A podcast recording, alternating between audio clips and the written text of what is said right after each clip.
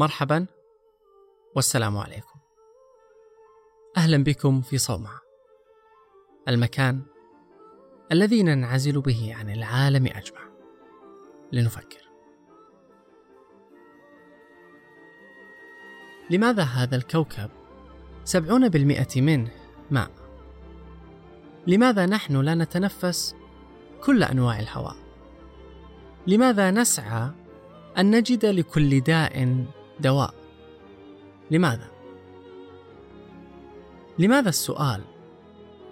ولماذا حين طرحي سؤال لابد أن يكون ما يليه جواب؟ أليس غاية السؤال وجوهره؟ السعي للإجابة. لا الوصول لها.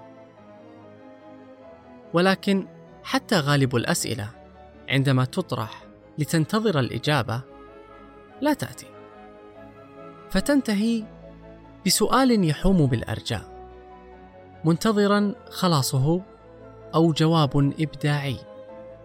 يصنع الفرق في حياة البشر. كما حدث مع بعض العلماء عندما أسرفوا في السؤال.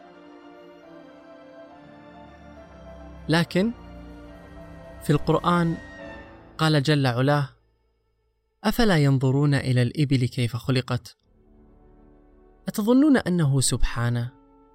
يريد منا أن نجيبه؟ أم هو يريدنا أن نسأل؟ أحين أموت؟ هل حواسي تبقى تعمل؟ أحين يموت؟ هل أبكي بجواره؟ أم أخبره أني بحاله أعلم؟ أزحام الأسئلة الذي في عقلك يعيقك؟ أم هو يجعلك عمن سواك أعلم؟ اسأل. ففي سؤالك أنت أقرب إلى نفسك. وتعلم. ففي علمك أنت أقرب لما حولك.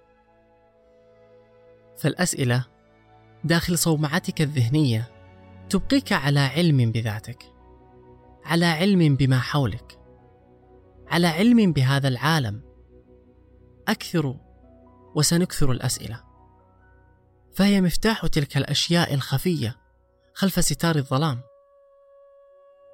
واليوم وفي هذه الحلقة لن أطرح عليكم أسئلة كعادة صومعة بل سأطلب منكم أن تسألوا. فصومعة لن تكون في الجوار.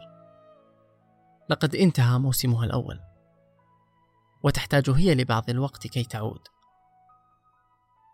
فلم يتبقى لنا إلا البث المباشر. الذي سيكون الأسبوع القادم. تابعونا على حسابنا في تويتر لتكونوا معنا حينها. وإلى ذلك الحين إلى اللقاء.